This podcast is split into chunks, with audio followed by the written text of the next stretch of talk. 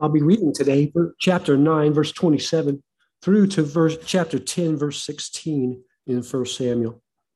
First Samuel chapter nine, verse twenty-seven reads as follows. As they were going down to the edge of the town, Samuel said to Saul, "Tell the servant, go on ahead of us." And the servant did so. "But you stay here a while, so that I will give you a message from God." Chapter ten, verse one says this. Then Samuel took a flask of oil and poured it on Saul's head and kissed him, saying, "Has not the Lord anointed you leader over his inheritance? When you leave me today, you will meet two men near Rachel's tomb at Zilzah, on the border of Benjamin. They will say to you, 'The donkeys you set out to look for have been found.' Now your father has stopped thinking about them and is worried about you. He is asking, 'What shall I do about my son?' Then you will go on from there until you reach the great tree of Tabor. Three men going up to God at Bethel will meet you there. One will be carrying three young goats, another three loaves of bread, and another a skin of wine. They will greet you and offer you two loaves of bread, which you will accept from them. After that, you'll go to Gibeah, Gibeah of God, where is a Philistine outpost. And as you approach the town, you will meet a procession of prophets coming down from the high place with lyres, tambourines, flutes, and harps being played before them. And they will be prophesying. The Spirit of the Lord will come upon you in power, and you will prophesy with them, and you will be changed into a different person. Once these signs are fulfilled, do whatever your hand finds to do, for God is with you. Go down ahead of me to Gilgal, and I will surely come down to you to sacrifice burnt offerings and fellowship offerings, but you must wait seven days until I come to you and tell you what you are to do." As Saul turned to leave Samuel, God changed Saul's heart. And all these signs were fulfilled the day when they arrived at Gibeah. A procession of prophets met him. The Spirit of God came upon him in power, and he joined their prophesying. When all those who had formerly known him saw him prophesying with the prophets, they asked each other, "What is this that has happened to the son of Kish? Is Saul also among the prophets?" A man who lived there answered, "Who is their father?" So it became a saying, "Is Saul also among the prophets?" And after Saul stopped prophesying, he went to the high place. Now Saul's uncle asked him and his servant, "Where have you been?" "Looking for the donkeys," he said, "but when we saw they were not to be found, we went to Samuel." Saul's uncle said, "Tell me what Samuel said to you." Saul replied, "He assured us that the donkeys had been found, but he did not tell his uncle what Samuel had said about his kingdom." Pastor Tim?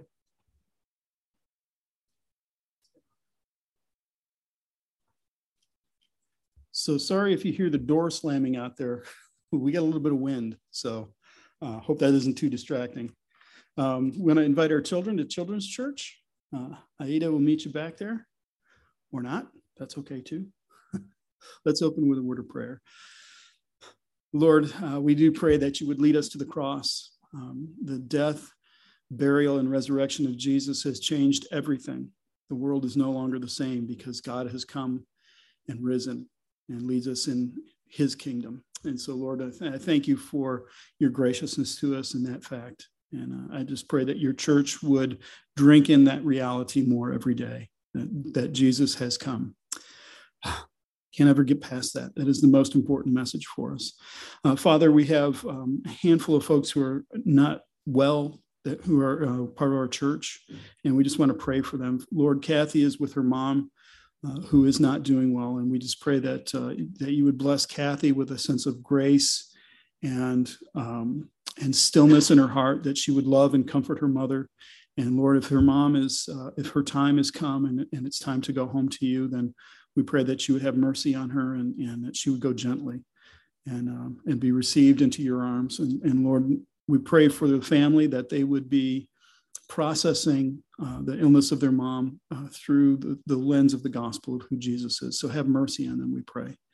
Um, Father, I also want to pray for Dan's sister, Ruth, um, and the complications that she's going through, the uh, up and down of her health, but uh, also her um, her mental stability and, and uh, conservatorship and all of those issues. Lord, I pray that you grant Dan um, an extra measure of wisdom, uh, an extra measure of grace in dealing with these questions and these issues, that he would um, do what he can, but not more than uh, is required um, or asked of him, and that he would be a blessing to his sister, who may not understand everything that he's doing for her. So have mercy on that family as well. And Lord, I want to lift up Lisa, my wife, to you and ask that you would heal her, um, that uh, the um, the blocked saliva gland or whatever it is that's that's causing her so much pain, Lord, would you lift that from her? But in the meantime, when the pain is so severe, would you remind her that um, even in the midst of the pain and the struggle, you still love her, and that you are with her, and that you care for her. And Lord, may she lean uh, mightily upon you. And so have mercy on her too. Uh, Lord, we pray now for your word. As we come to the scriptures, would you show us what you have to say this morning? Holy Spirit, have us uh, obey what it is that you're teaching us, and to follow in uh, the, the word of God, because Lord, we want to be more like Jesus. We want to be conformed to his image. And this is one of the ways, one of the most important ways that you do it, is through your word. So be with us now, we pray. Amen. Um, So just for clarification, Lisa's got something going on on her cheek. It's really swollen and really painful. So that's why she's not here. Um, and um, that's why I was praying for her, just kind of fill you in on what's happening. Um, sometime during President Trump's uh, term in office, a friend of mine who lives in Nashville, who is very much not an evangelical, uh, sent me a private message on Facebook. And he said, "What do evangelicals mean when they say God put Trump in office?" And I thought that was a pretty good question. I mean, for somebody who doesn't understand um, what we mean by that, you know, and I, I was flattered that he came to me for an answer, that he trusted me to answer him. So I said, well, um, some people would take that to mean that President Trump has been sent by God to be the president at this time to restore Christian influence and um, and the Christian bedrock of our society, and that he is sent to deliver America, even though he may not be a good and righteous man.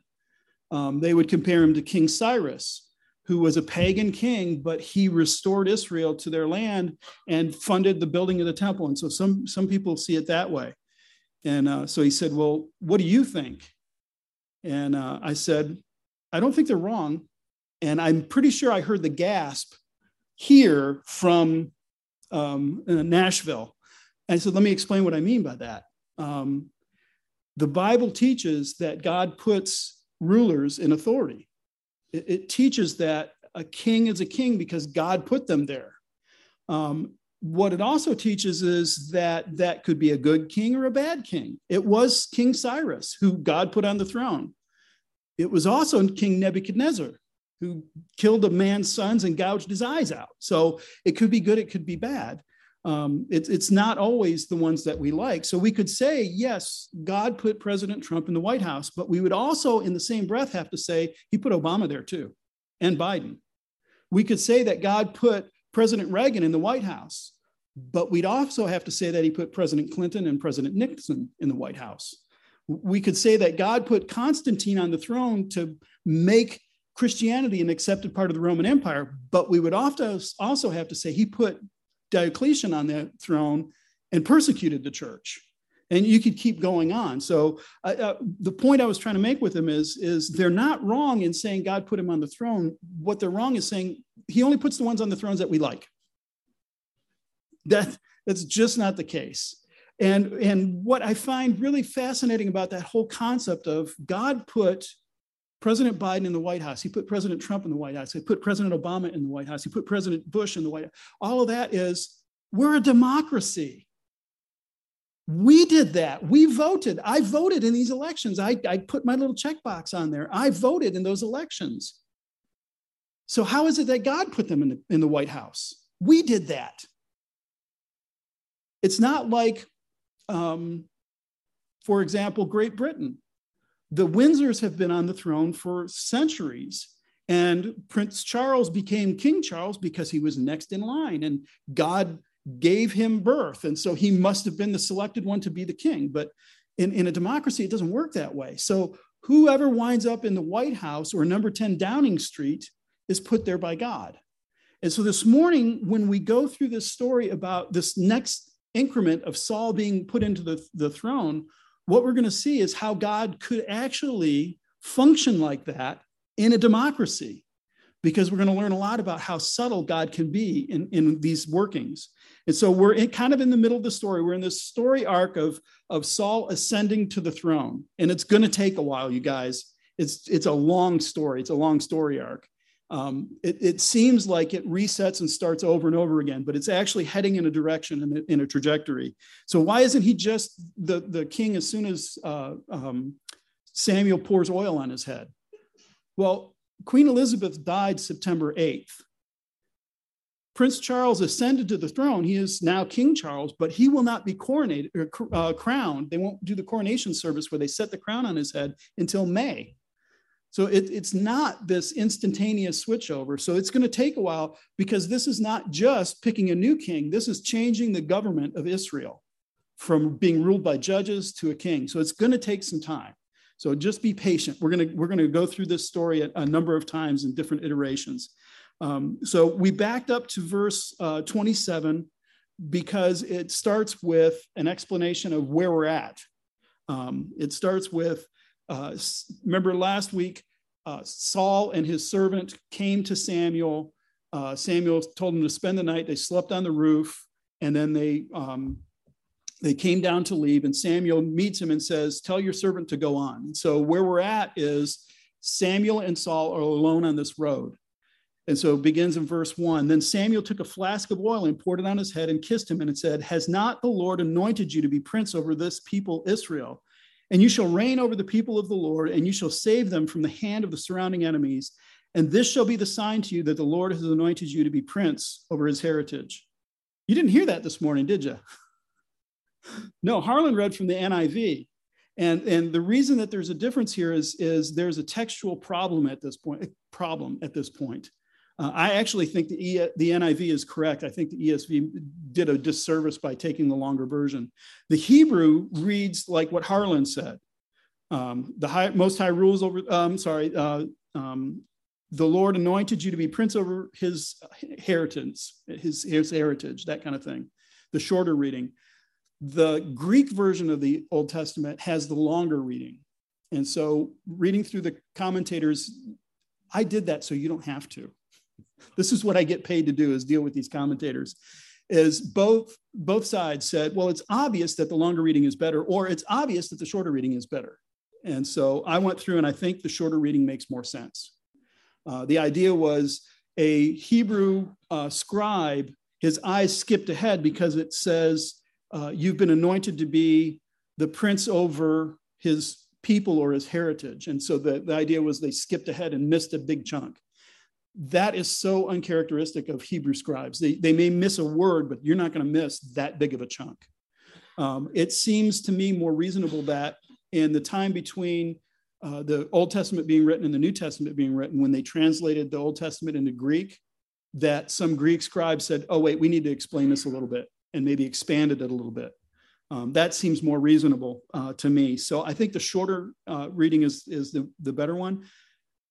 Does that make a hill of beans? Does that make any kind of difference? Did it change any of the meaning? It's, it's, it's just a question of how many words did Sam, uh, Samuel speak at that point. And I think, it's, I think it makes more sense that he kept it short. Has God not appointed you prince over his inheritance? Um, so I want to go with the, with the, uh, the, the Hebrew version of it. We don't have any Hebrew text that has the extra words. It's only in the Greek version. So, so that's what I'm, I'm going to go with. So what happens next is, is really fascinating. He, he pours oil on him, which is a standard ancient Near East way of anointing, making somebody a king. Is you didn't set a crown on their head to do it. That came later. You poured oil on them. And that oil would go down their head and into their clothes. And that was how you would anoint somebody. That's how you would appoint somebody to an office. So when Aaron and his sons are appointed to be priests, they, they poured oil on them, and that put them into that role. That was a way of symbolizing it. But what comes next is really fascinating. Samuel gives him prophecies. This is how you're going to know this is what's happening. He says, when you depart from me today, you'll meet two men by Rachel's tomb in the territory of Benjamin near Zela, Zela, Zelzah, and they will say to you that the donkeys have been found. So remember before, when uh, Samuel first came to the region of Zoph, he said, look, we're out of, we're out of bread, and dad's going to start worrying about us and give up on the donkeys, so maybe we should go home. Um, but the servant said, no, let's go talk to a man of God. So Samuel, when he met him, said, don't worry about the donkeys, they were taken care of. However, they're going to be told again. So not only does he tell them roughly what will happen, he tells them where it's going to happen and what they're going to say. And he says, after that, then you'll go uh, to the oak of Tabor, and three men will be going up to God at Bethel, and they'll meet you. One will be carrying a goat, one will be carrying three loaves of bread, and another a skin of wine. And when they greet you and give you two loaves of bread, and you're going to take them. That, that is just bizarrely specific, isn't it?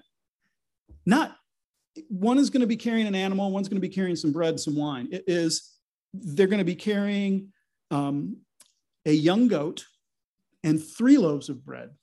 And specifically, you'll be offered two of those loaves of bread, and you'll take them, because remember, he ran out of food, and he, that's why he was heading home. And, and so it's just so, so specific. And then after that, you shall come to Gibeah Elohim, which is, the N I V translates as the hill of God. That's, that's what Gibeah Elohim means, um, where a garrison of Philistines are. So we haven't heard about the Philistines since they gave up the ark, and there was a lot of peace and everything. Apparently, they have penetrated deep enough into Israeli territory to take this town and, and put a garrison there. And so that's where you're going to go. And as soon as you get there, you'll meet a group of prophets coming down from the high place, playing instruments and prophesying. Then the Spirit of the Lord will rush upon you, and you will prophesy with them and be turned into another man. Now, this is a challenge here, because what does it mean they will be prophesying? They're playing instruments and they're prophesying. We think of prophecy as, thus saith the Lord. And, and that's That's a good definition of prophecy. Is it is somebody speaking with the authority of God and saying, this is what God is saying to you.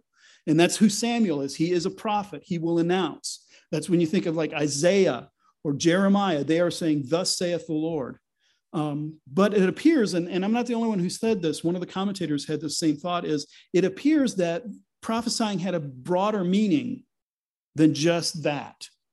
Um, it, it looks like what they were doing was ecstatic utterances, singing songs and just kind of rambling. And, and one of the Jewish commentators I read, he translated it not as prophesying, but as having ecstatic utterances. That's how he translated the phrase. Um, and the reason you say that is because here they're coming with instruments and doing this. Later, when this happens again to Saul, he'll lay naked in the street all day, just talking. Um, later on in Israel's history, a prophet will be told to go in and anoint a man king. And so he'll go in and he'll do it, and then he'll leave. And the men's friends will say, what did that crazy person want? So they looked at prophets not just as, oh, this is a sage, wise person who has God's words in his mouth, but sometimes they looked at them as like, they're nuts. And, you know, with Ezekiel, you kind of go, yeah, it kind of was a little weird. He did some bizarre things. He laid on his side, put a pan in the street and build a city in it, and waged war. I mean, that's just weird stuff. So I think that might be what's going on here. Is it wasn't necessarily thus saith the Lord, but it might have been these ecstatic utterances and these, these, uh, these phrases that just kind of come out of their mouth. But whatever it is, these prophets are coming down, and Saul gets caught up in it. The Spirit of the Lord rushes upon Saul, and he does the same thing. Um, and so Samuel goes on, he says, um, you will be turned into another man. The Spirit of the Lord has a way of doing that, doesn't he? Doesn't he have a way of changing you? I'm so grateful for that. When I became a believer, I was set free from my lying, you know, pursuing whatever was cool and trying to be important and hip and everything. I was just kind of set free from that. And it's just so great to be made another man. What a blessing. He says that um, that's going to happen. And then he says, when these signs meet you, do what your hand finds to do, for God is with you. That's a curious phrase. Do what your hand finds to do. It almost sounds like, you know, do whatever you feel like, you know, whatever feels good, go for it. But that's probably not what that means. In Judges eight, that same phrase, do what your hand finds to do, means go wage war against the Philistines. So it could be that Samuel is saying, When you get to Gibeah, where the, the uh, Philistine encampment is, go wage war against them. Um, and one of the commentators was really firm about that. I'm not sure that's necessarily what's going on. I, I think it, it might be when you get there, there'll be things to do. Go do them. Don't just hang out and do nothing. And then he says, um, then when you go down, after that, go down before me to Gilgal, and I'll come to you and offer burnt offerings and, and sacrifice peace offerings. Wait for me seven days, and then I'll come and do that. And, and then I'll tell you what you should do. So that's kind of the story, the, the what's going on. So the way the author summarizes, he doesn't go back and retell the first two signs. Uh, he simply says he left, and God gave him a new heart, and all those things happened in that day. Kind of a summary real quick. So even before he gets to the prophets, God's given him a new heart. God's already at work in Saul to begin to change him into a new man.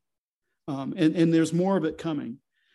And then he does say, though, when he came to Gibeah and he met the, uh, the prophets, this happened. Exactly what he had said would happen, happened. And this is where um, the phrase comes from. He says, when, he, when all who knew him previously saw how he prophesied with the prophets, the people said to one another, what has come over the son of Kish? Is Saul also among the prophets? And a man of the place answered, and who is their father? Therefore it became a proverb, is Saul also among the prophets? And when he had finished prophesying, he went up to the high place. So there's a, a, a proverb that shows up, and, and Samuel's going to mention it a couple of times, where this came from. Um, and it's always when Saul is, is overwhelmed and prophesies like that. So what does it mean? Is Saul also among the prophets? Uh, what is the proverb trying to get at? One of the worst things to translate when you're doing interlanguage studies is proverbs, or you know those those kind of idioms, that kind of stuff. It's really hard to figure that out because, um, like, try to explain to somebody what a butterfly is who doesn't speak English. So it's milk from a cow that flies in the air. It's just, it's hard to do. So what is what is Saul? Is Saul also among the prophets mean? It probably means, for real? Is that for sure? Are you, you know, is that a real thing? It's kind of that kind of, maybe it's kind of that skeptical kind of, is this even appropriate kind of way of approaching it? But it seems to be important because, like I said, the author is going to bring it up a couple of times and, and say what happened. Now, one of the things that it says there is somebody said, and who is their father? Some translations put, and who is his father, assuming it's talking about Saul. But they know who his father is because they just called him the son of Kish. So it's probably best to leave it as who is their father. Okay, great. What does that mean? I don't know. That didn't help. What that's probably talking about is when it says father, it's this group of prophets. Who is their leader? Who is the leader of this prophets that would let Saul get in the middle of it and prophesy too? This guy's a yutz. Who is he that he would come and do this? And so that may be where the question came from. It's, and that kind of leans to understand that question, or is Saul among the prophets, is saying, is this, is this okay? Is this for real? Is this right? Because it doesn't seem right for that. So that's kind of the story of what ha- that happened. There's an epilogue after it in verses fourteen through sixteen. And I'll come to that in just a moment. Um, Saul has gone there. He's gone up to the high place, and now he's waiting those seven days for, for uh, Samuel. So it raises the question, who made Saul king? Who, who, who did that? Because in verse one, it was Samuel whose hand took the, va- the, the jar and poured the oil on his head. In verses two through seven, it was Samuel who said, you're going to go here, you're going to go here, you're going to go here. It was in verse eight that Samuel said, when you get there, wait for me. Don't do anything until I show up. So who made Saul king of Israel? It looks like Samuel did it. it Samuel is the one that, that is doing all this action. But we know better, don't we? We've got the other half of this. We've heard the other part of this. God is the one who said, tomorrow a man from Benjamin is going to show up, make him king. And then Saul walks in from Benjamin, and he made him king.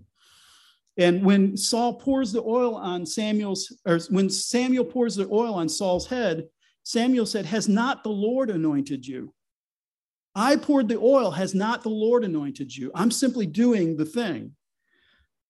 And then when Saul goes and runs into these different signs, these different people at these different places, there's no possible way Samuel could have known that those events would happen just by thinking about it.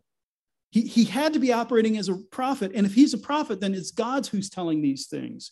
And these, these signs were not just nebulous horoscopes or, or fortune cookies and, you know, something great will happen to you today, or, you know, you're going to cut ties with something that holds you back. Nothing that vague. It's very specific where you will be, what's going to happen, and what they're going to say to you. So it's just far too specific. So we look at this and we go, we know that God is the one that is, that is installing Saul as king. That's how this is working. So what this begins to show is that God is sovereign over these big events.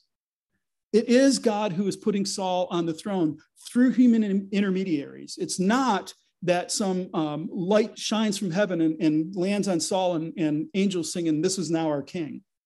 God used intermediate means. He used people to do this. He used regular things to do that.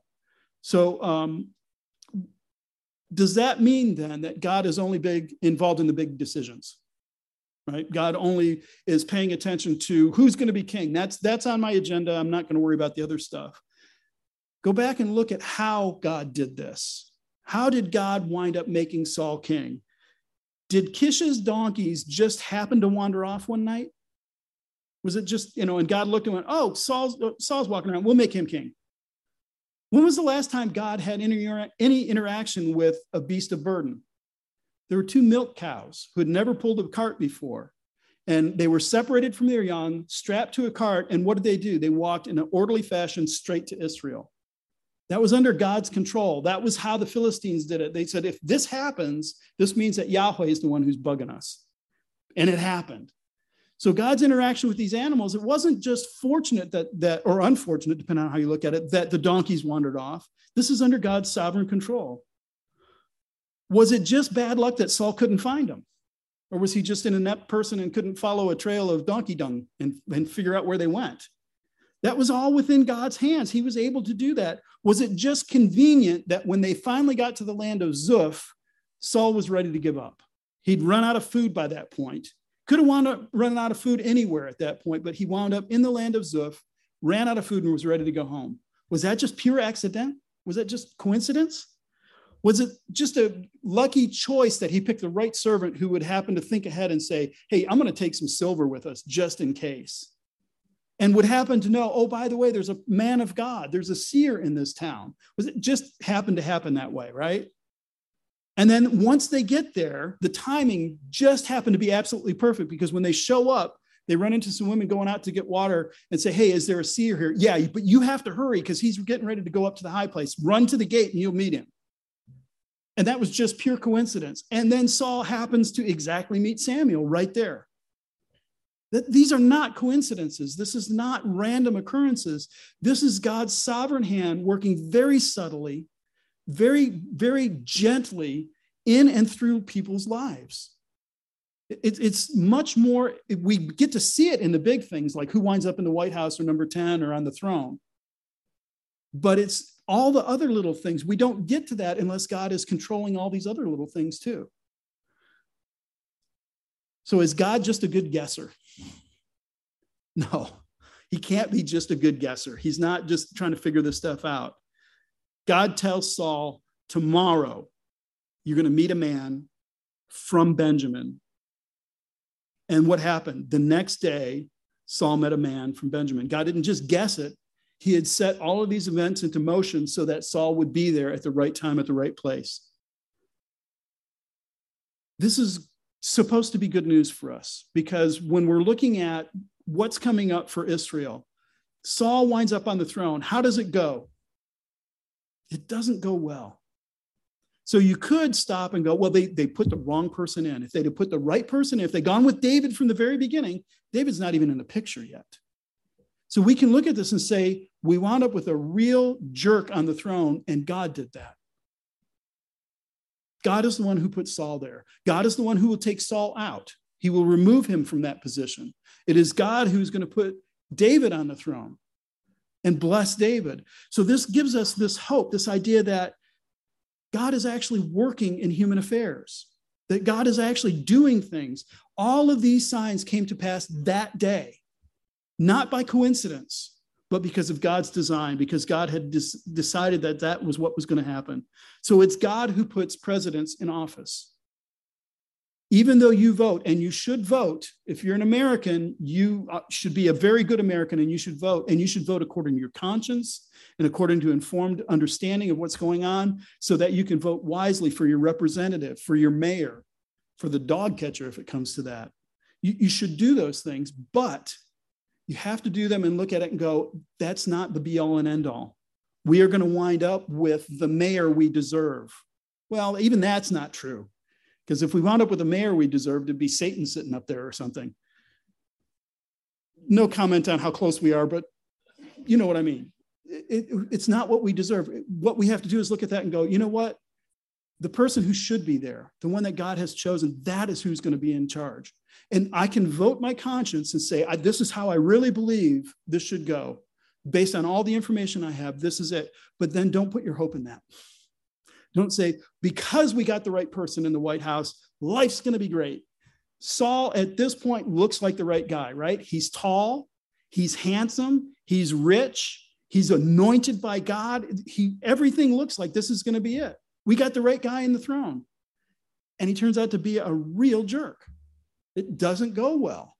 So don't count on human beings in those instances. We, we have these processes that God's given us. And I think democracy, just to be clear, is the greatest form of government man has ever created. It, it's the best way to do it because it's adversarial. It recognizes that there's sin, that there's greed, and it pits it against each other to keep it in check. It's the, the, probably the best we're going to come up with. I can't think of anything better. But it's not where we're ultimately going to wind up. When Jesus returns, there will not be an election for him. We won't vote for him. We won't have to campaign, elect Jesus king. He will be the king. And so that is actually the better way to do it. Between now and then, we have these lumpy, weird, kind of odd forms of government, and we do the best we can. And yet God is still in control of all of those things. God is still sovereign. This has come up over and over in the, in the Bible. It's not something that's just brand new to the New Testament, although it is articulated pretty clearly in the New Testament. Um, uh, Romans thirteen, which I don't know where I wrote that down. So I'll just turn there. Romans thirteen starts. See, this is old school, flipping pages. You remember how to do this? I keep doing that sometimes, trying to swipe it past. When I was installed, my previous pastor told me don't use an iPad to preach from because they crash. So it, let me swipe to get to the right one. Romans thirteen starts this way. Let every person be subject to the governing authorities, for there is no authority except from God, and those that exist have been instituted by God. This was written under Emperor Nero. Nero would take Christians, dunk them in tar, light them on fire, and use them to line the, the walks in his, um, his uh, garden. Nero wasn't a very good guy, and Paul says, be subject to them. What Peter told us when we were back in First Peter is, honor the emperor, even the bad ones. Why? Because God has instituted these authorities. So we, we have to do that, but it wasn't just the New Testament that tells us that. In Daniel, in the book of Daniel, chapters four and five, three times in chapter four, once again in chapter five, it repeats that the Most High puts the person on the throne that he wants to put on the throne. In Daniel, where was Daniel? Daniel was in exile. He was in Babylon. And that was the message that his he was told is God puts the person on the throne he wants on the throne. Whether that's Nebuchadnezzar, Belshazzar, Cyrus, whoever it is, God has put him there. And for us, that means the reason that President Biden is president right now is because God put him there. For good or for evil, for, for good, uh, right reasons or whatever, that's what we got. And that's what we're supposed to be subject to. When we talk about how that happens, and we get down to that, that minutia. The Racy's car this morning, when they pull into the parking lot, when Heather got out, the back tire was hissing at her. Was God in control of that screw that wound up in that tire? Boy, I hope so.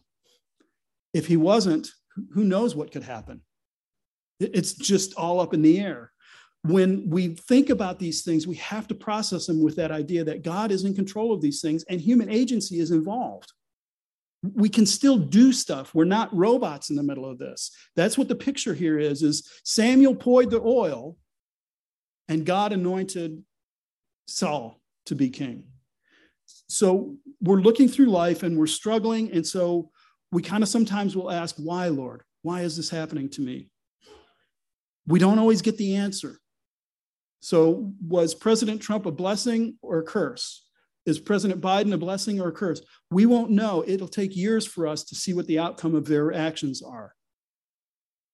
We just, we can't make those decisions. We want answers now because we're used to getting it because I read the Bible and I got to where with uh, the rest of Saul's story and I, I was able to judge him and determine that he was a bad guy. But in life, that took years. It didn't happen in two pages. So we, we go through life and we wrestle with this, this notion that God is sovereign, not only over the big things like who's in the White House, but over the little things is a comfort. It's intended to be a comfort. It's supposed to be something that helps us. For example, in Acts chapter four, um, Peter and, and John got arrested for preaching in the temple. They were beaten. They were released. When they came back to the church, the church gathered and prayed. And this is what the church said in their prayers. For truly in this city there were gathered together against your holy servant Jesus, whom you anointed, both Herod and Pontius Pilate, along with the Gentiles and the peoples of Israel, to do horrible things. Nope, to do whatever your hand and your plan had predestined to take place. They could only do what had been planned and predestined for them to do. And what did they do? They falsely accused and they murdered Jesus, according to God's hand and his plan. Because in the moment, I mean, think about Peter, right? Peter denies him. He goes out into the night and he's weeping. I just picture him as tears streaming down his face. I can't believe I did that. Lost and confused. The Messiah, I thought Jesus was it. And he's dead. He's in a tomb right now. And I just, I don't know what's going on. Three days he's lost like that. He, he's processing. How could bad things like this happen to Jesus? He was healing people. He was, he was curing blindness. He was casting out demons. He was preaching the word of God. How can bad things like this happen to him? Is God out of control? This doesn't happen to God's prophets. This isn't supposed to be like this. And then three days later, when Jesus appears, what did Peter do? He didn't walk. He didn't saunter to the tomb. He ran to the tomb. And when John stopped at the door, Peter charged in. I want to see. He was so excited. But in the meantime, he couldn't process that. His life was filled with pain and confusion and emptiness and loss. And he sat in it for a couple of days. And then he got relief. And so when we're going through life and we have the pain and the loss and the confusion and the joy and the love and the satisfaction, and that all of that stuff is according to God's hand and his predestined plan. And so we, we have to look at these things and say, God is in control of it. I, I don't need to panic. Now, that doesn't mean it is easy. The, the loss is real. The pain is honest. I mean, it, it's, it's not like you should just, you know, be a stoic and go, well, God's in control. I don't have to feel anything. You weren't built that way. You were built to feel. You were built to experience this. And he wants you to cry out to him. He wants you to say, Lord, I don't understand why it's like this. Why am I suffering? Why is it like this? Make it go away. Because we don't know in the moment what his plan is, what his purpose is. When Jesus died on the cross and Peter looked at that and saw him laid in a tomb after denying him, he must have been shattered. And he couldn't at that moment just go, well, it's okay, God's in charge. It, it wasn't within him to do that. He wept. But when Jesus rose again, then he put it all together. It became whole. God had a purpose in this so that when we get to Acts four, you could say, they did according to your plan and your hand, let them do what they were going to do. You did that, Lord. Thank you for that. This is the same guy who got beaten and praised God that he was worthy of it. This idea of God's sovereignty in the midst of our suffering and in the midst of our joy, in the midst of our pain and in the midst of our satisfaction is liberating. It is beautiful to think that way, to understand I am, I remain in God's hands. Even though I'm suffering, even though I'm unhappy, even though I'm lost, even though I'm confused, even though I think life is great, everything is wonderful, it's all working together. We can stop in the middle of that and go, God is in charge. He has a purpose. He has a plan. He has a purpose for Saul. He has a plan for Saul. Saul will get to the throne. And so this is, the, the I think, the most important lesson in this section. I think that's why we got those different signs to say, God's in charge. God's doing this. Even if we wind up with a putz on the throne, God's doing it. And he has a purpose in it. And he will accomplish his purposes, his good and right purposes for us. Because in the midst of all of that, there's one phrase we need to remember. Not only is God sovereign, God is good. He, he wants what's best for you. It's his desire that the best things happen for you. In the middle, they may look terrible. But in the end, God is going to work a great purpose in your life. And that's, that's a promise we need to hold on to and believe God is sovereign. The people who, who deny God's sovereignty and say he's just a good guesser, I don't get that. How could you ever counsel somebody? I'm sorry that your son died in a traffic accident. It wasn't God's fault. He didn't know what he was doing. He couldn't have prevented it. What kind of hope is that? Really, God is not in control. So I'm just wandering, I'm bumping around in this universe and, and anything horrible could happen with no purpose. Don't bless me with that, brother. I want to hear God loves you and he cares. And, and it's terrible that your son died in the car crash, but God's going to work through it and he's going to bring it to a good conclusion. He's got a reason and there's hope in that. Whatever that, that situation is, whatever you find yourself in the middle of at the moment, remember God's sovereign. He has a purpose. He has a plan. He does things with a reason, and he will bring good to your life at some point in some way that you can't imagine right now. I'm so glad for that because I, I have screwed things up so many times. I'm just so glad somebody else is in charge. Let's pray. Lord, we, we come to you in prayer because you are sovereign, because donkeys don't wander away, because donkeys wander away. They wander away according to your plan and purpose. Lord, we come to you because you are that intimately involved with your universe, that, that everything is happening according to your purpose and plan. And Lord, we're just so grateful that we get to be part of it. And yet, Lord, you haven't made us robots that just switch off our minds and our emotions. But Lord, through even those things, you accomplish your purposes. And so Lord, it, as, as events rise and fall in our lives, as feelings swell and fade, Lord, we pray that we would see you through the midst of all of that and know, Lord, that you're accomplishing some purpose in our life, that we can trust you in that. Lord, we ask that you would grant us this kind of faith. In Christ's name, amen.